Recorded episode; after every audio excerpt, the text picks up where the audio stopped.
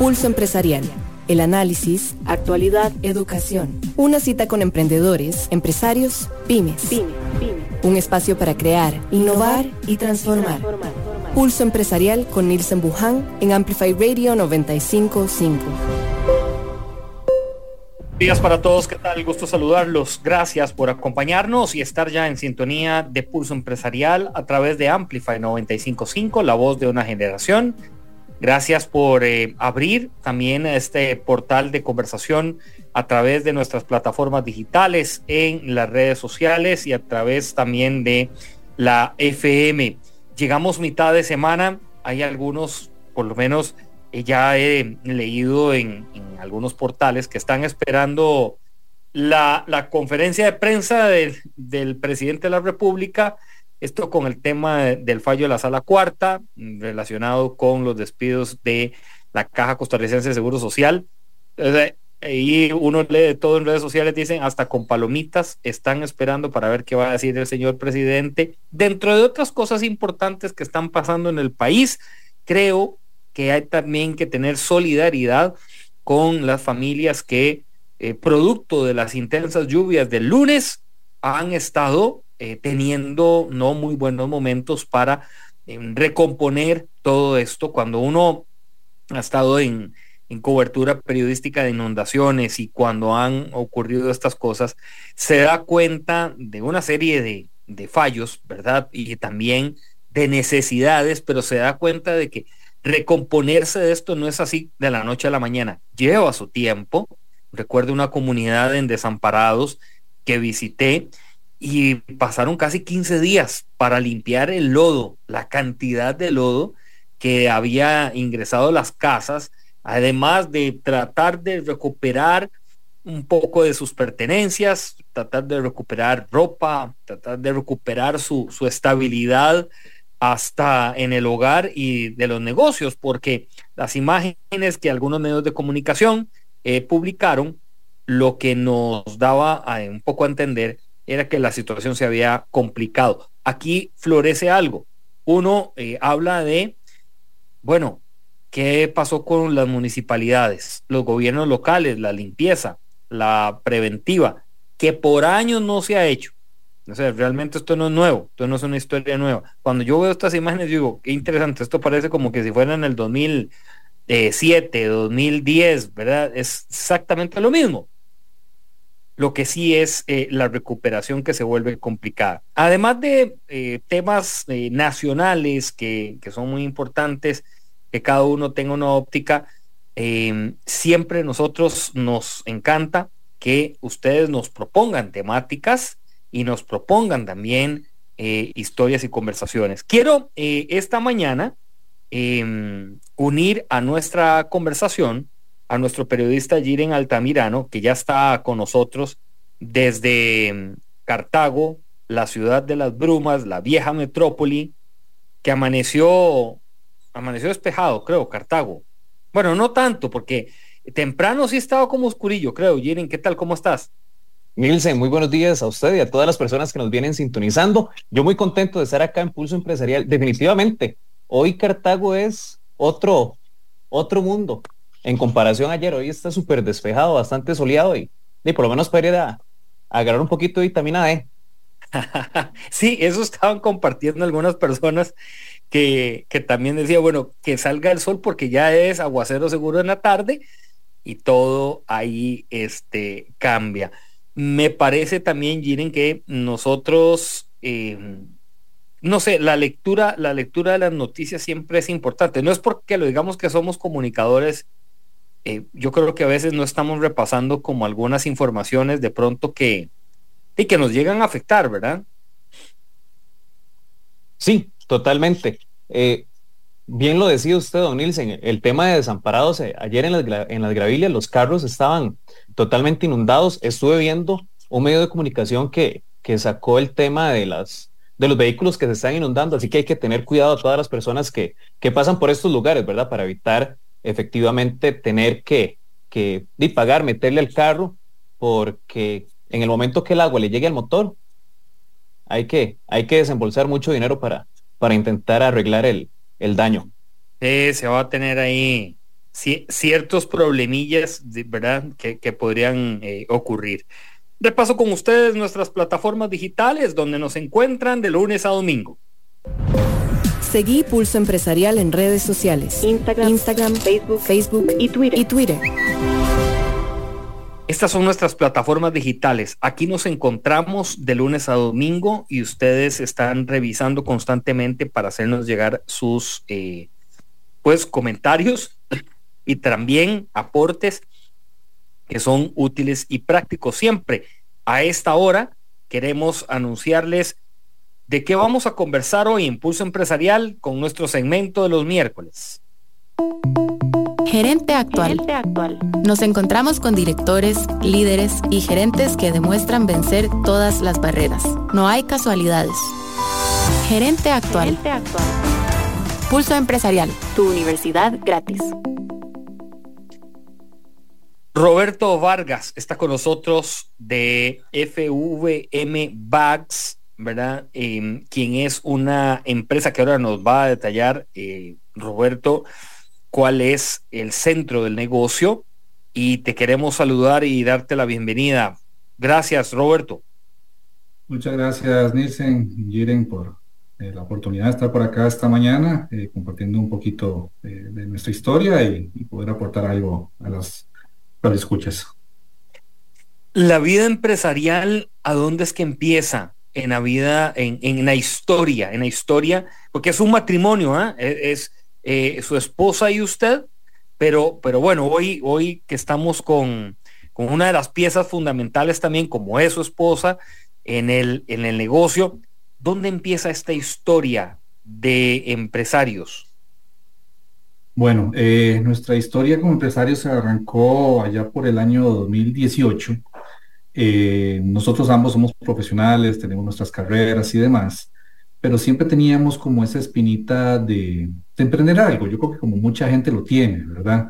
Eh, y decidimos en aquel momento eh, tomar un curso para empezar a vender en Amazon, en Estados Unidos. En ese momento Amazon estaba creciendo, bueno, sigue creciendo obviamente, pero era una oportunidad, este, estaba como, como masificando el tema de las ventas en línea y todo ese tema. Entonces eh, tomamos un curso y decidimos emprender. Ahí fue donde arrancamos realmente este proyecto eh, y empezamos a vender eh, productos en Estados Unidos, eh, otro tipo de productos diferentes a los, a los bolsos que vendemos hoy. Eh, estuvimos ahí vendiendo y eh, en el dos mil diecinueve eh, nos contacta una fundación en Costa Rica que eh, fabricaba bolsos eh, y otros productos en la cárcel Jorge de Bravo en Costa Rica, eh, hechos por privados de libertad. Eh, y estaban interesados en, pues, en ampliar su mercado y empezar a ver qué se podía hacer y vender en otros lados. Entonces, este tema a nosotros, pues la verdad nos, nos llamó mucho la atención, más allá del tema de llevar bolsos a, a Estados Unidos, era porque empezaba como a alinearse con nuestros principios y valores y, y el trasfondo de que nos, por qué estábamos emprendiendo nosotros.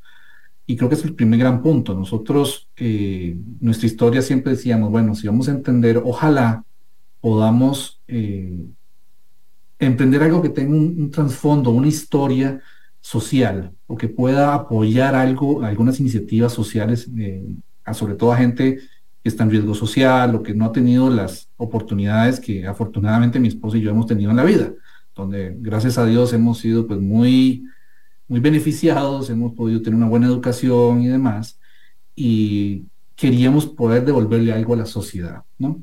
Entonces, ahí arrancó el proyecto, eh, nos contacta esa fundación y en el dos mil diecinueve decidimos eh, tomar el riesgo, ¿verdad? Y, y empezar a fabricar en Costa Rica y mandarlo a un mercado inmenso como es Estados Unidos a través de Amazon y empezar a vender ahí. Ahí fue donde todo nació. Eh, podrán imaginarse, en dos mil diecinueve la historia de la humanidad era otra. No estaba todavía ni siquiera el tema de la pandemia en el radar. Entonces todo parecía como muy, muy bonito, muy fluido. Y, y bueno, eh, ahí arrancamos, ¿no? Eh, empezamos a, a vender algunas cosas. En el dos mil veinte decidimos eh, de que el negocio pues, tenía que crecer un poco, y hacemos un, un envío bastante grande de producto a Estados Unidos eh, a través de esta fundación y demás. Y, y bueno, ustedes saben, llegó la pandemia. Entonces creo que aquí empieza... Empiezan los retos de los emprendedores, ¿verdad? Donde, donde de todo pasa, ¿no? Eh, como podrán imaginar, eh, el producto llega a Estados Unidos, se empieza a vender, pero, pero todo también colapsa también al mismo tiempo. Y entonces eh, empezaron los retos, porque habíamos invertido mucho dinero, se habían mandado mucho producto a Estados Unidos y no necesariamente las ventas se estaban dando como nosotros hubiéramos querido. Eh, hacia finales del dos mil veinte... Eh, dijimos, bueno, como habíamos hecho un poquito de, de redes sociales y demás, eh, obviamente enfocado al mercado de Estados Unidos, que era donde nosotros vendíamos, eh, obviamente también empezamos a incluir a nuestras amistades y contactos en Costa Rica, y empezamos a hacer un poquito de bulla en redes sociales a nivel local, y se juntó con la época navideña. Dijimos, bueno, ¿por qué no hacemos una prueba? ¿Por qué no probamos vender en Costa Rica? Que es obviamente nuestro...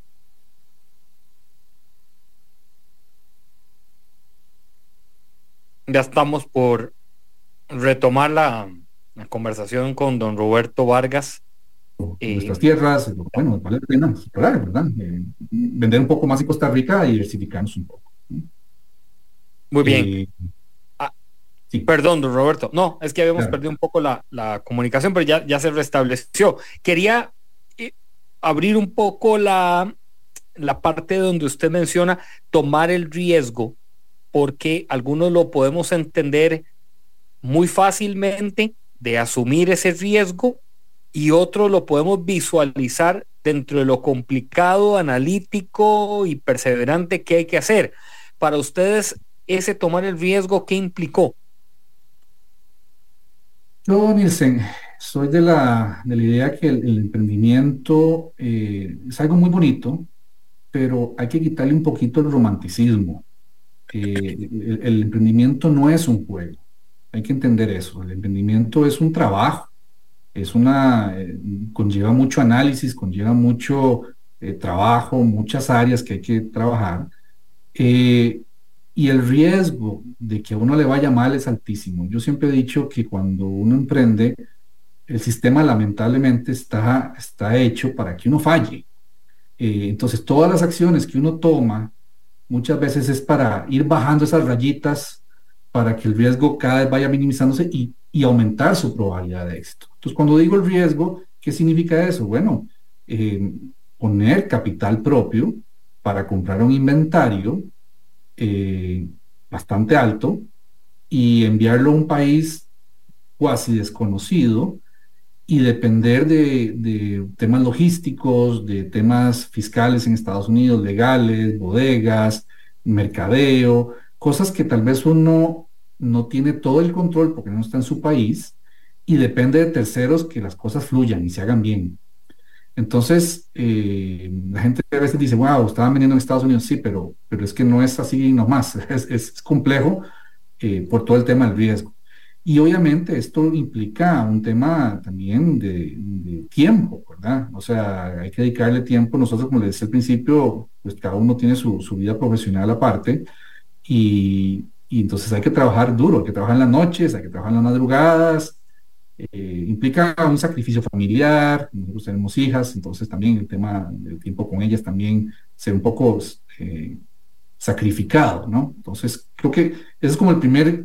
Primer mensaje, el riesgo, hay un tema, el riesgo financiero, de tiempo, etcétera, ¿no?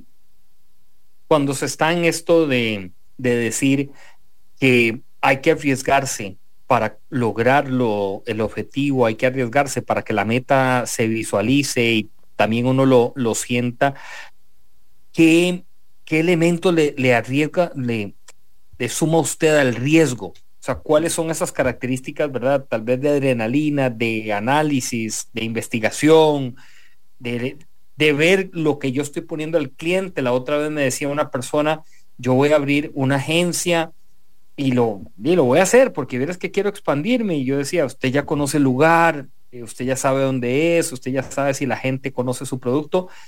Y la mirada de la otra persona fue muy, muy inquietante, muy insegura. De pronto estas cosas te pueden llevar a un riesgo eh, peor, ¿verdad? Claro, eh, vamos a ver, yo creo que la gente que emprende, emprende básicamente por dos motivos. Uno, por necesidad, porque tal vez se quedó sin trabajo y tiene que reinventarse y ver qué hace para llevar sustento a su familia. Y dos, porque tiene esa, esa vena empresarial o esa espinita de querer tener algo propio en paralelo y demás. En nuestro caso, eh, bueno, esto es un negocio familiar, esto, mi esposa y yo somos los, los dueños de esto. Entonces, en nuestro caso fue el caso dos, o sea, nosotros teníamos nuestra vida, pero decidimos emprender en esto. Entonces, ¿cuál, ¿cuáles son parte de los riesgos o las cosas que hay que ver acá? Bueno, primero ponerse de acuerdo. No, no es lo mismo que, que yo emprenda solo y arriesgue yo solo a tener que tener un socio, que tenemos que tomar decisiones, ponernos de acuerdo. En nuestro caso era patrimonio familiar, o sea, es un riesgo que yo puedo decir, mejor me quedo tranquilito, no hago nada, sigo en una zona de confort, o me salgo del status quo y arriesgo eh, con las motivaciones que cada uno tiene, ya sea un tema financiero, un tema de apoyo social o, o lo que sea. Pero entonces el gran punto es eh, no es de acuerdo en este caso con mi esposa, y muy importante eh, tratar en la medida de lo posible de separar los temas, porque una cosa es que somos socios de negocios y otra cosa es que somos pareja. Entonces, ¿cómo hacer para que una cosa Eh, tal vez no, no ponga en riesgo a la otra, ¿verdad? Porque son, son temas que pueden pasar, ¿no? Eh, nosotros, bueno, la verdad es que nos hemos puesto bien de acuerdo, hemos ido avanzando, pero esto lleva mucha comunicación, eso por un lado. Y por otro, cuando uno emprende, decir, bueno, ¿en qué voy a emprender? O sea, es un, es un nicho que yo conozco o no lo conozco, o tengo claro el tamaño del mercado, hacia dónde me voy a meter, dónde no me voy a meter, cómo anda la competencia, cómo andan los costos, eh, en fin, otra vez, no, esto no es un juego, hay, hay que hacerlo lo más profesionalmente posible para minimizar esos riesgos a fracasar que mencionaba al principio, ¿verdad? Está con nosotros Roberto Vargas de la empresa F V M Bags, eh, aquí en Pulso Empresarial, conversando con nosotros lo que está planteando Roberto, que es cómo ha sido la gestión empresarial desde la base de ellos como una empresa familiar, cuáles son esas características que han estado implementando, el seguimiento, el que el emprender no es un juego. Hay algunas personas que lo han tomado de esa manera y luego se les ha eh, dado vuelta porque ven que el juego se transformó, ya se vuelve algo más Eh, serio y tiene otra otra condición de tomar el riesgo, que es una de las de las bases también principales cuando se es empresario eh, y tiene uno ese ese elemento. Quiero abrir un capítulo que es el trabajo con los privados de libertad. Eh, antes de entrar a la entrevista compartíamos de mi experiencia personal, porque aquí no fue profesional, pero sí fue muy personal, de un trabajo que hice hace muchos años en la cárcel de Cocorí con eh, sesenta privados de libertad. El acercarse a ellos me, me generaron varias cosas. Uno, primero que perfectamente en cualquier momento uno puede estar ahí eh, por algún fallo, algún desliz o alguna situación. Dos, que son personas igual que yo, ¿verdad? Eh, en algún momento tuve varias conversaciones, Roberto, y me decían uno de ellos, de, es que yo soy dentista. Yo uh-huh. no le quería contar a usted, me dice, pero yo soy dentista, pero yo soy profesional, yo tenía un consultorio, eh, me iba bien, y la persona la veía así, todo sin ningún problema, ¿verdad? O sea, nada, nada que te... te apuntara eh, a algo diferente, negativo. Y el otro elemento es personas que están buscando, algunos, no todos, como yo siempre hago esta salvedad, no todos en las cárceles están buscando ser diferentes, salirse de donde están, eh, voltear la mirada hacia otro, hacia otro gran reto. ¿Cómo ha sido esa, esa experiencia de ustedes? ¿Cómo ha sido ese caminar Eh, y ese trabajo que, que han logrado? Muy buena pregunta, Nielsen. En realidad, eh, nosotros como les decía al principio también, eh, para nosotros emprender tenía que tener un sentido, tenía que tener un propósito. Y no solo emprender por emprender o hacer más dinero, o qué sé yo, simplemente quitarme las ganas de, de, de probar un emprendimiento. Nosotros siempre hemos tenido claro que, que el tema social, poder devolverle a la sociedad alguito de lo eh, beneficiados que hemos sido nosotros en la vida, era sumamente importante. Entonces, si podíamos atar el tema de un emprendimiento con algo que pudiera retribuir a la sociedad un poquito, era como... como el mejor de todos los mundos. Entonces, cuando empezamos a trabajar con, con los privados de libertad eh, en la cárcel de Cartago de hombres, fue una experiencia bien bonita, porque como bien dices, cualquiera puede estar ahí. O sea, ninguno está exento, cualquiera puede cometer un error, pero más allá de eso, todos se merecen una segunda oportunidad. Entonces, eh, estas son personas que... que por la razón que sea, no, no vamos a juzgar a nadie, están ahí, pero ellos tienen familias, tienen esposas, tienen hijos, tienen parejas afuera, eh, que necesitan pues seguir de alguna forma sintiéndose útiles para la sociedad. Eh, y, el, y este proyecto eh, permitía a ellos recibir un, un salarito eh, por cada unidad que se vendía. Nosotros montamos un esquema en el cual por cada unidad vendida que yo vendía afuera, una parte iba para ellos. Entonces, entre más produjera, más ganaban ellos. Y una parte iba para ellos directamente y una parte iba para sus familias afuera.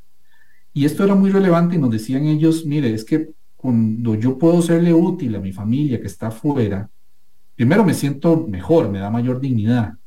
Y segundo, cosas tan, tan, tan increíbles, pero decía, bueno, es que la familia tiene los pases para ir a visitarme, porque de otra forma ni siquiera para eso podrían ir a visitarme.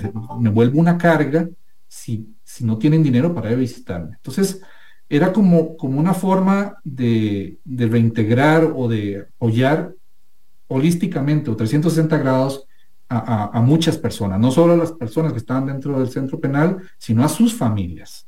Y eso eh, ha sido increíble, o fue increíble, digamos, este, y fue algo que a nosotros nos llenó mucho. Y dijimos, vale la pena seguir, vale la pena seguir por más riesgo, por más plata que estamos metiendo en esto, porque hay mucha gente que se está viendo beneficiada de este tema. Mencionaste una palabra que es, es fuerte, ¿verdad? Y uno tal vez, eh, por lo menos en, en mi caso, yo la, la he escrito de, de dos lados, entre lo espiritual y también lo profesional, que son los propósitos. Ese propósito que nos lleva a nosotros a tomar la, la decisión de emprender. Y cuando hemos tenido la oportunidad, Roberto, de conversar con emprendedores, y uno hace esa pregunta, ¿cuál es su propósito? ¿Por qué usted está aquí? ¿Por qué usted se puso a hacer eh, tortilla palmeada? ¿Por qué hoy vende delantales? ¿Por qué hoy está vendiendo cuadros, verdad, que, que está pintando su mamá, su tío? Muchos empiezan con esos grillos a sonar alrededor porque no han definido el, el propósito. Y el propósito me parece que tiene esos dos canales, una vertiente espiritual y el otro la, el propósito de vida. Ayer conversaba con mis estudiantes de la universidad y les decía, ¿cuál es el propósito de vida de ustedes? Más allá de que sean estudiantes, eh, ¿verdad? Ahí debe de, de existir un propósito. Y en lo empresarial, coincido, en lo empresarial, muchas de las empresas hoy que han definido ese propósito desde su inicio, se han engrandecido porque el resto de las personas, entre comillas, compran el propósito de la empresa y dicen, vamos con eso. O sea, esa empresa me encanta, su liderazgo, su forma de hablar, la forma de transmitir los mensajes, el equipo de trabajo, lo que hacen, qué cargas, qué bárbaros, qué lindos, porque hay un propósito, creo, muy, muy fuerte, ¿verdad? Y creo que eso es una base que hoy nos traes eh, de verdad de, de riqueza para todos en el aprendizaje diario que, que tenemos aquí en el programa también. Sí, mira, dicen, yo, yo, yo lo veo de esta forma. Nosotros tenemos cinco años, eh, digamos, haciendo esto, más o menos. Eh, si mi propósito inicial hubiera sido, es que quiero hacer plata, eh, estoy en el lugar equivocado. Porque después de cinco años te puedo decir, yo no hago plata hoy en esto. Mi objetivo este año es llegar al punto de equilibrio, así te lo pongo. Entonces, si mi objetivo hubiera sido hacer dinero, tendría que ser un irracional después de cinco años seguir con esto, porque no lo estoy logrando. Pero cuál es mi, o nuestro, eh, eh, felicidad o satisfacción en todo esto. Bueno, que teníamos muy claro el propósito. Decir, ok, nuestro propósito es emprender. Sabemos que hay una curva en el cual siempre se dice los famosos dos, tres años, que hay que, hay que tener pérdidas y luego ya despega, etcétera, etcétera, etcétera.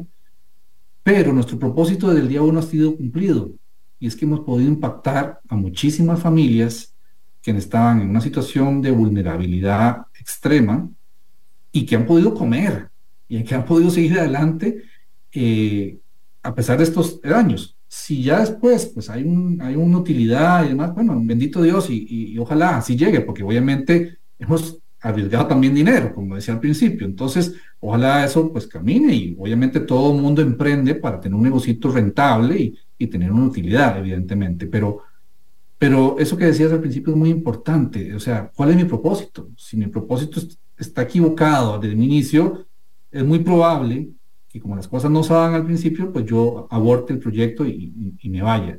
Eh, en nuestro caso, bueno, ahí vamos. Como te digo, nuestro objetivo es llegar a punto de equilibrio este año. Es esta aguja que se llama propósito y viaja de un lado para otro, de aquí para allá, y bueno, tiene diferentes movimientos. Tiene mucho sentido, y lo he encontrado en, en otros empresarios también que me han dicho, nuestro equipo todos los días conoce el propósito de la empresa, sabe eh, cuál es el propósito que nosotros como líderes de la organización queremos eh, trazar. Y quizá no es nada de física cuántica, no es nada tan...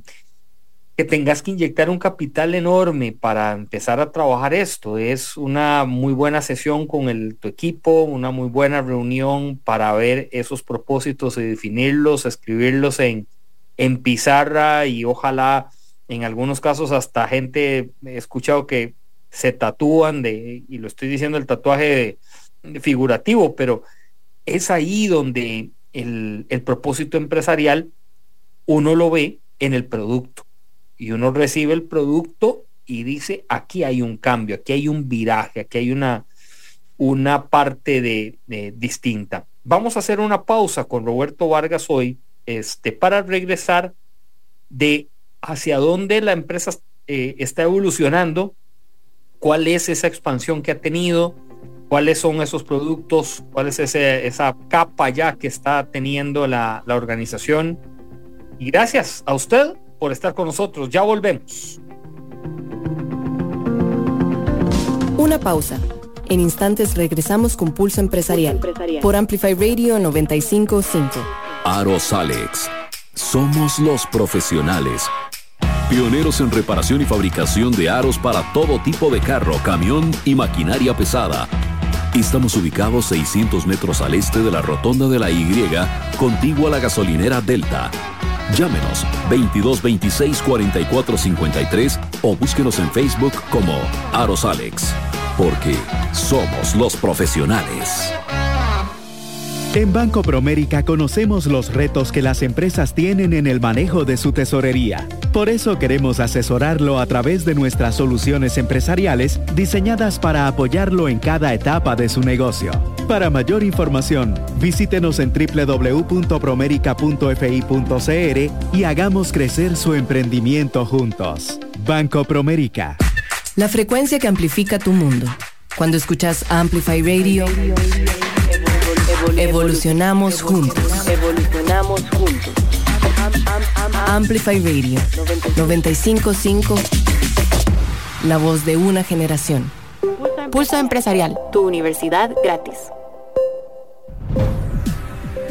Regresamos con todos ustedes a Pulso Empresarial. Gracias por eh, acompañarnos y estar muy pendientes de nuestro programa. Quiero recordarles nuestras plataformas digitales donde nos siguen. Seguí Pulso Empresarial en redes sociales, Instagram, Instagram Facebook, Facebook y Twitter. y Twitter. Muy bien, a través de estas plataformas, yo creo que la música estamos por ahí, don Dani, gracias. Eh, y algo que es eh, siempre que nos gusta es hacer un, un repaso, eh, por lo menos, no nos vamos a quedar eh, mucho tiempo, bueno, de pronto, no sé lo que don Jiren me vaya a presentar de noticias, de pronto hay alguna noticia que sí valga la pena a, eh, ahondar, pero siempre nos gusta eh, conversar acerca de algunas informaciones que están ocurriendo. De pronto usted salió muy temprano de su casa, va en el carro hacia algún lugar y no ha revisado y está por ocurrir, en fin, así que Jiren nos tiene pues un, un resumencito que las podemos ir ahí compartiendo.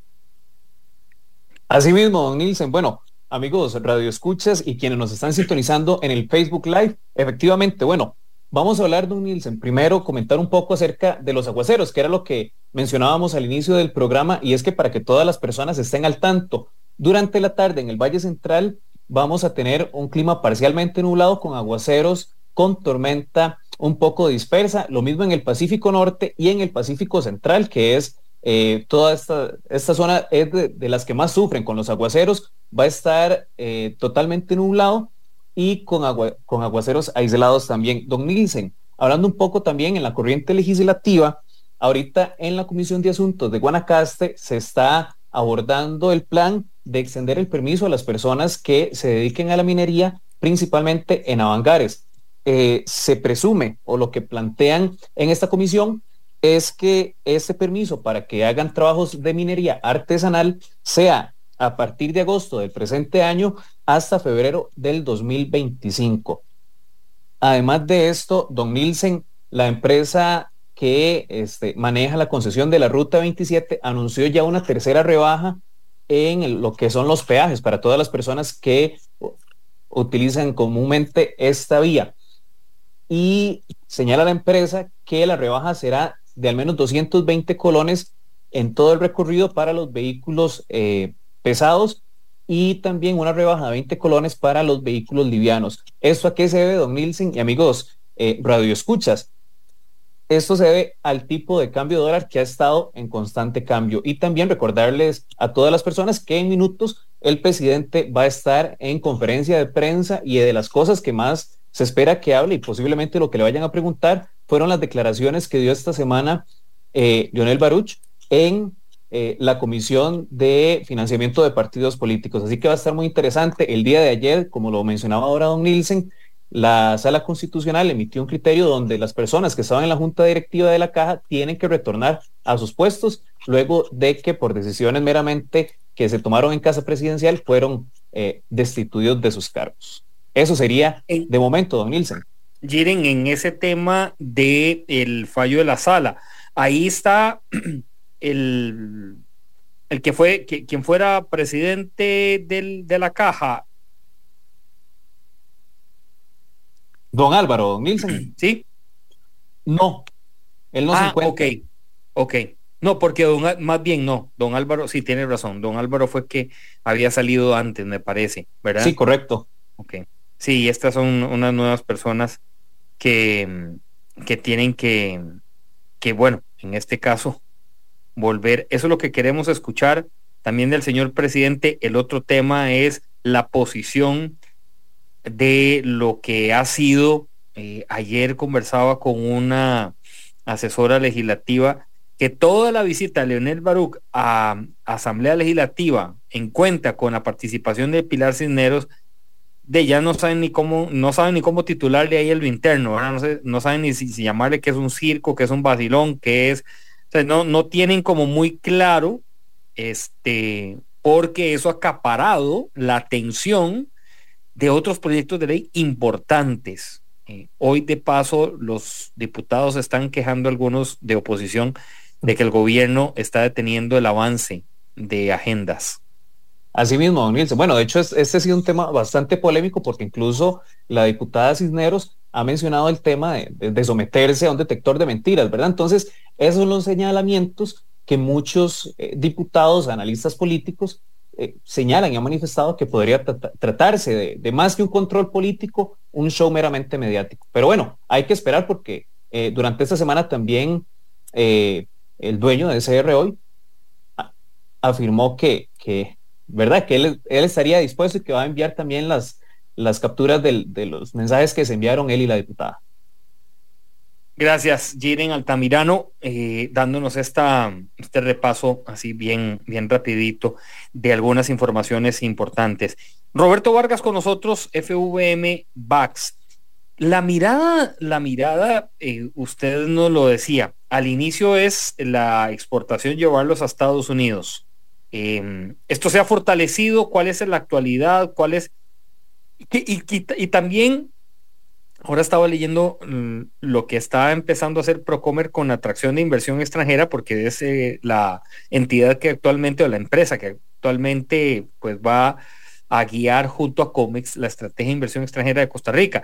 Y estaba leyendo un poco que hay que entender la cultura de hacia dónde el país está yendo, ¿verdad? ¿Cuál es un poco el, la, la visión?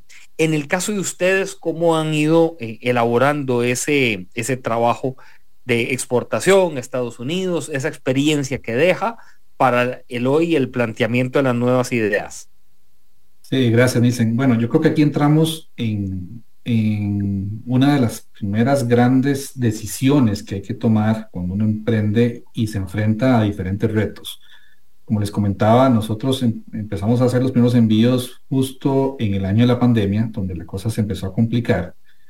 Y eh, en diciembre del dos mil veinte eh, decidimos empezar a, a probar el mercado de Costa Rica, que reventó obviamente por temporada alta, diciembre, pero nos dio como una luz de decir, bueno, ¿por qué no, por qué no exploramos un poco más el mercado de Costa Rica? Y así minimizamos un poco los riesgos que representaba enviar el, el producto allá.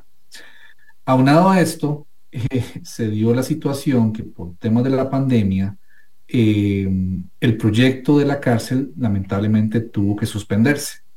Entonces entrábamos en una encrucijada de decir, bueno, ¿qué hacemos? Tenemos dos opciones: o morimos y se acabó el proyecto y hasta aquí llegamos, o la palabra que mucha gente usa y se dice mucho, el famoso reinventarse, y ver qué hacemos para poder seguir adelante con este proyecto.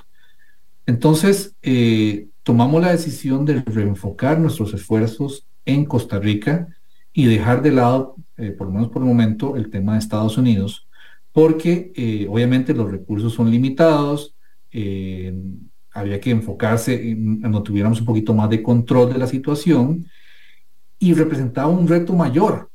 Decir, bueno, ¿qué pasa si, hablando en términos empresariales, mi proveedor, ponerlo en esas palabras, que eran los privados de libertad, el proyecto de la cárcel, mi fábrica, por decirlo de alguna forma, ya no existe? Entonces, esto representaba decir, bueno, ¿qué hago? Entonces, la gran enseñanza, la primera gran enseñanza es decir aquí, bueno, decidimos seguir adelante porque el propósito seguía, que era tratar de seguir ayudando a mucha gente, y reinventarnos en diversificar nuestras fuentes de proveedores. Y decir, bueno, ¿qué pasa si empezamos a trabajar con otras fundaciones o otras gentes en riesgo social, que hay muchas, para seguir adelante con el proyecto y enfocarnos en Costa Rica? Y eso fue lo que hicimos en el dos mil veintiuno, a inicios, cuando formalizamos, digamos, más estructuradamente el negocio en Costa Rica.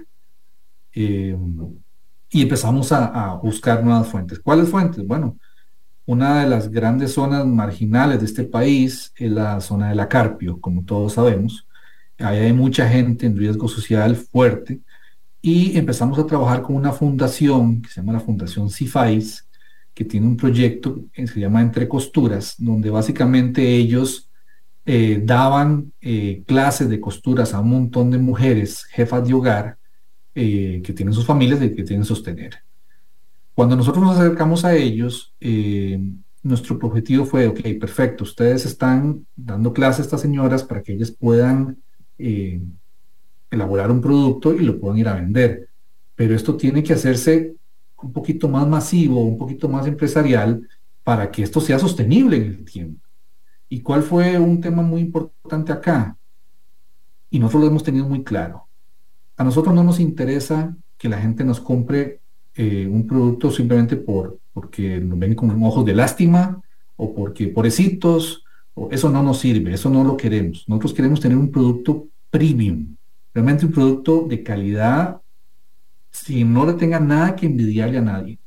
Entonces, una de las tareas que nos dimos nosotros a... a hacer acá fue enseñar un oficio bien hecho, de tal manera que el negocio fuera sostenible en el tiempo.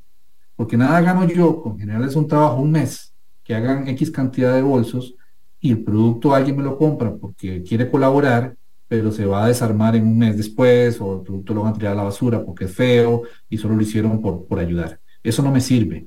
Yo necesito que esto sea sostenible en el tiempo. Entonces nos metimos muchísimo con temas de calidad, con temas de, de productos bonitos, con diseños bonitos, enseñar oficios bien hechos, eh, tanto en La Carpio como con artesanos que también perdieron el trabajo durante la pandemia y que de alguna u otra forma estuvieron involucrados en el proyecto de la cárcel.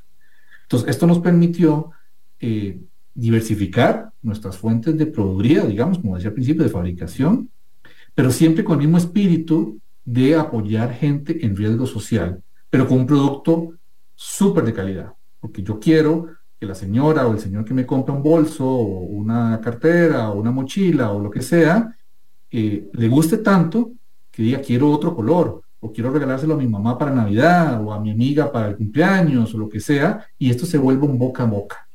Y eso ha sido uno de los grandes objetivos en los cuales nos hemos metido. Y, y hacia ahí vamos, por ahí vamos más o menos en estos momentos. Me salta algo que tal vez a muchos también, y es cómo hacer cultura en esas comunidades, cómo identificar a esas piezas clave para que ese producto de calidad no me baje, no se resquebraje, haya confidencialidad, haya un voto de confianza, haya todo ese trabajo empresarial que no dudo, porque lo conozco y conozco en ciertos, en ciertas partes de, del país, hay mucho talento ahí adentro, ¿verdad? Muchas personas que tienen esa mentalidad también ganadora empresarial. Pero ¿cuál ha sido esa manera, Roberto, de ustedes acercarse y y permear esto? Bueno, muy importante trabajar con gente de confianza. Yo creo que eso es clave. O sea, nosotros, como decíamos, somos un matrimonio, eh, tenemos eh, somos dos personas y tenemos que confiar en equipos de trabajo ahí para abajo y tener proveedores que estén alineados con lo que nosotros queremos eh, hacer. Entonces, cuando nos acercamos a la Fundación CIFAIS o artesanos eh, independientes que, que nos apoyan, lo primero era que entendieran cuál era nuestra filosofía en todo esto, ¿no? Eh, y ellos eh, compraron el proyecto, hicieron, eh, como lo, lo, lo, lo integraron, su, ese A D N, digamos. Y obviamente llevamos un control muy estricto con ellos de la calidad de lo que queremos. Al punto, por ejemplo, que si en algún momento algún producto falla o no está bien cocido, nosotros lo devolvemos. Otra vez, no perdamos de vista que esto es un emprendimiento, es una empresa y debe tratarse como tal, con control de calidad, con procesos y demás. Y otra cosa muy importante, Nielsen, es que las personas que al final del día cosen estos productos, la señora ahí en La Carpio, la señora que está en su casa con sus hijos, entienda que esto no es un tema de lástima, no es un tema de caridad. Estamos tratando de generar un impacto y yo tengo dos formas de hacerlo. O le regalo el pescado o le enseño a pescar. Y si yo le enseño a pescar, es porque la estoy contratando como, como una colaboradora, digamos, eh, que me haga un producto bueno, para que sea sostenible en el tiempo otra vez, y el cliente quiera comprar el otro mes, y el otro mes, y el otro mes.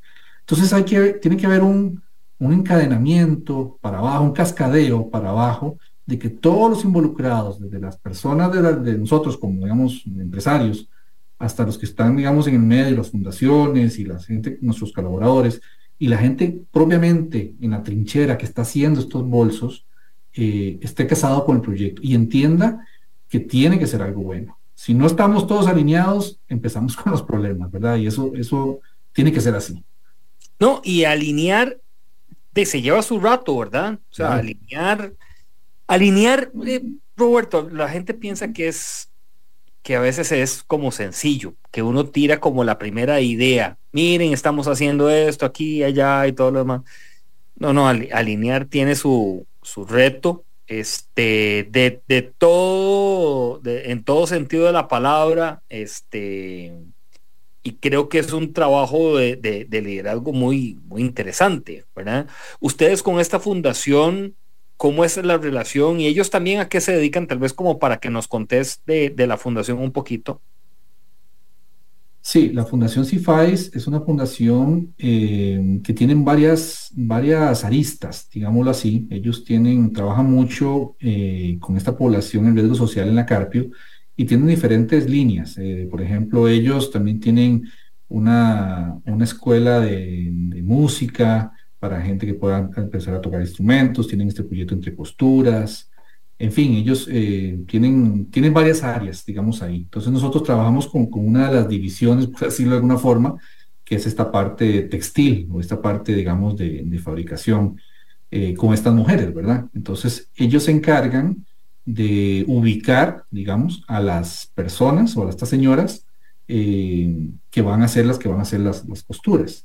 Nosotros lo que hacemos con ellos es proveerles eh, toda la materia prima, por ejemplo, eh, eh, todos los diseños, eh, todos los insumos, eh, moldes, etcétera, troqueles, etcétera, para que ellos puedan fabricar. O sea, nosotros lo que, lo que buscamos con ellos es que ellos se encarguen de la mano de obra, pero nosotros proveemos todo eh, para, para esa parte, que eso, eso es un tema importante. Como les decía, cuando el proyecto cierra en la cárcel, eh, nosotros tenemos que integrarnos verticalmente, y eso es un riesgo altísimo que tuvimos que asumir, de decir, bueno, si yo ya no tengo la cárcel que me provea, digamos, de estos insumos a través de esta fundación, yo ahora tengo que integrarme verticalmente y yo traer las telas, conseguir los insumos, todos los materiales, y eso obviamente implicaba un riesgo también financiero y demás, pero otra vez, estaba alineado con nuestro propósito inicial. Entonces, eso fue uno de los grandes retos eh, que tuvimos que asumir. Eh, y bueno, no nos arrepentimos, pero es, es, es todo, ¿verdad? Como le digo, todos los días hay algo que si uno no tiene muy claro o uno está muy seguro de su propósito, es muy fácil tirar la toalla, porque, porque muchas veces tenés todo en contra. Pero bueno, cuando las cosas salen bien, es mucha la, la satisfacción, ¿verdad? Los productos de ustedes, ¿a dónde están comercialmente? ¿A, a la venta, al, al público? Claro. Mira, nosotros, eh, eso ha sido otro tema. Nosotros teníamos que, está bien, producimos todo muy bonito, pero hay que ir a venderlo. Entonces también hemos tenido que, que experimentar y probar diferentes modelos. Eh, experimentamos en ferias, que vamos a algún centro comercial, digamos, eh, alguna feria de tres, cuatro días. Eh, estuvimos también eh, en tiendas, específicamente en los principales moles del país. Eh, estamos ya en un proceso de, de dedicarnos por temas inclusive económicos y de costos, y este punto de equilibrio que les comentaba, de enfocarnos en ventas en línea. Eh, nosotros vendemos mucho por Instagram, por Facebook. Nos pueden buscar en, en Facebook e Instagram como F V M Bags. La gente se pregunta qué es F V M. Eh, F V M significa Familia Vargas Muñoz. Son los apellidos de nosotros, nuestra familia. Eh, entonces vendemos mucho por internet, eh, por Facebook, por Instagram. Hacemos envíos por Correo de Costa Rica. Eh, tratamos de hacer muchas alianzas con empresas también, eso es bien importante. Nos hemos acercado mucho a asociaciones solidaristas que tienen un espíritu muy similar al nuestro y en el cual ellos también eh, les gusta ofrecerles a sus asociados alternativas, ¿verdad?, de productos o de alianzas o lo que sea. Entonces trabajamos mucho con empresas también para regalos del Día de la Madre, Día del Padre, Navidad o ferias presenciales. Entonces, estamos como en eso más o menos ahorita. Básicamente diría redes sociales, ferias, principales moles, ¿sí?, de tres, cuatro días en una feria de fin de semana y, y en empresas. Y venta al detalle, ¿verdad? Ya con gente que nos conoce y demás. Bueno, yo creo que esta mañana hemos tenido el papel y lápiz bien afinado a todos de estos, de esta conversación con Roberto Vargas, que nos ha dado un marco muy amplio, pero también muy detallado y afinado. Y lo que me queda muy claro, además de todo lo que nos has compartido, eh, Roberto, es las alianzas con una fundación trabajando en una zona mm, altamente vulnerable, con condiciones eh, de alto riesgo algunas, otras que son llevaderas, otras que nos permea una visión diferente, sí son viables. No, eh, a veces nos, nos frenamos y decimos, no hombre, ¿cómo vamos a hacer una, un negocio con una fundación en León trece, por ejemplo? Uh-huh. Y así rápidamente, nosotros tenemos una empresa que, que organizamos eventos deportivos y yo tuve un, un proyecto con, bueno, empezaron cinco muchachos de León trece, al final terminaron casi como trece muchachos de León trece que nos, nos apoyaban y nos daban toda su capacidad para los eventos deportivos. Una de mis, mis mayores satisfacción ha sido de los cinco, uno de ellos eh, siguió, digamos, asistiendo a los eventos y cuatro de ellos llegaron y me dijeron, don Nielsen, qué pena, por más de que quiera eh, estar, no puedo porque ya conseguí empleo. Le digo yo, no, qué pena no, qué felicidad. Para mí eso, es, eso era el, la meta, que tuvieras un trabajo. Eh, los cuatro los, los perdí de vista, honestamente, sé que están muy bien y, y, y demás, pero eso es, eso es posible, eso es posible claro. Y a mí me, me duele a veces cuando yo escucho de empresarios que dicen, no, jamás no nos vamos a ir a meter aquí, eh, a la Cueva del Sapo, a León trece, por mencionar algunos, Guido, en fin, o sea, pueden haber otros lugares, hasta Tirrases, el otro día que conocí una, una persona que está haciendo un trabajo en, en Tirrases, eh, igual. Eh, no, no es así, no es así. Yo creo que de verdad que no es así. Pero bueno, eh, nos has venido a dar eh, una, una pasadita de cultura y también de del, del que sí se puede. Un gran abrazo, Roberto, y gracias por estar con nosotros. Muchas gracias, Nielsen, este, por la oportunidad. Yo nada más quisiera como terminar con un, un par de, de ideas, digamos, para la gente que está pensando emprender o, o está con su negocio. Eh, yo les diría, eh, si van a emprender, sean apasionados y disciplinados. Creo que eso es muy importante, algo que los mueva, pero además ser disciplinados en el accionar diario de cuando la tormenta llega y, y cómo manejar el, el día a día.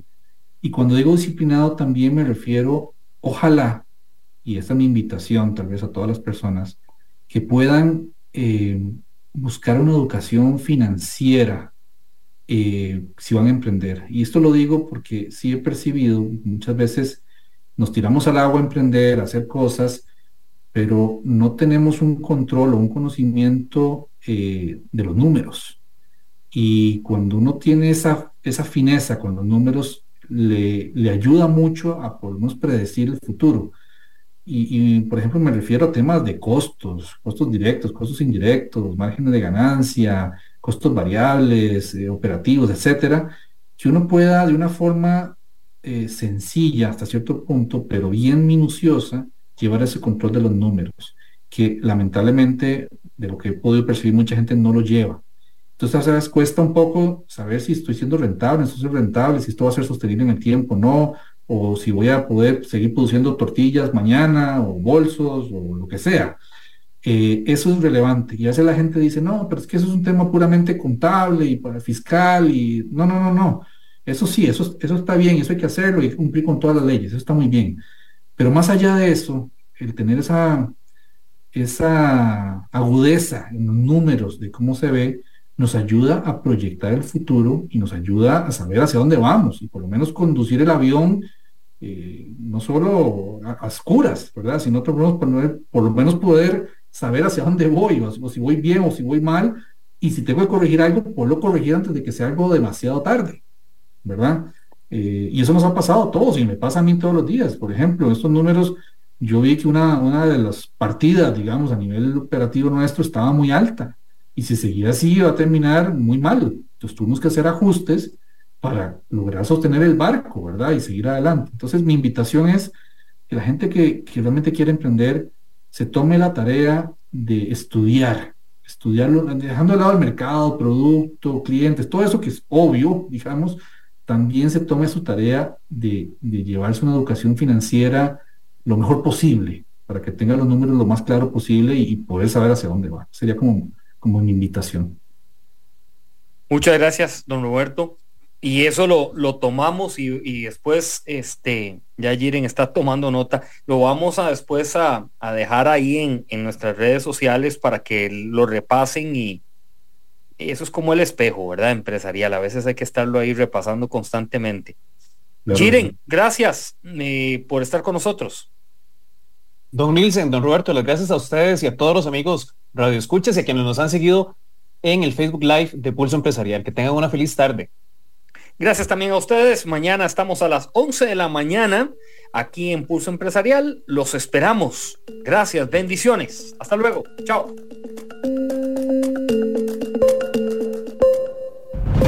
Historia diaria de experiencia, sueños, de esfuerzos, apoyos y obstáculos. Pulso Empresarial con Nielsen Buján, de lunes a viernes a las once de la mañana, en Amplify Radio noventa y cinco punto cinco.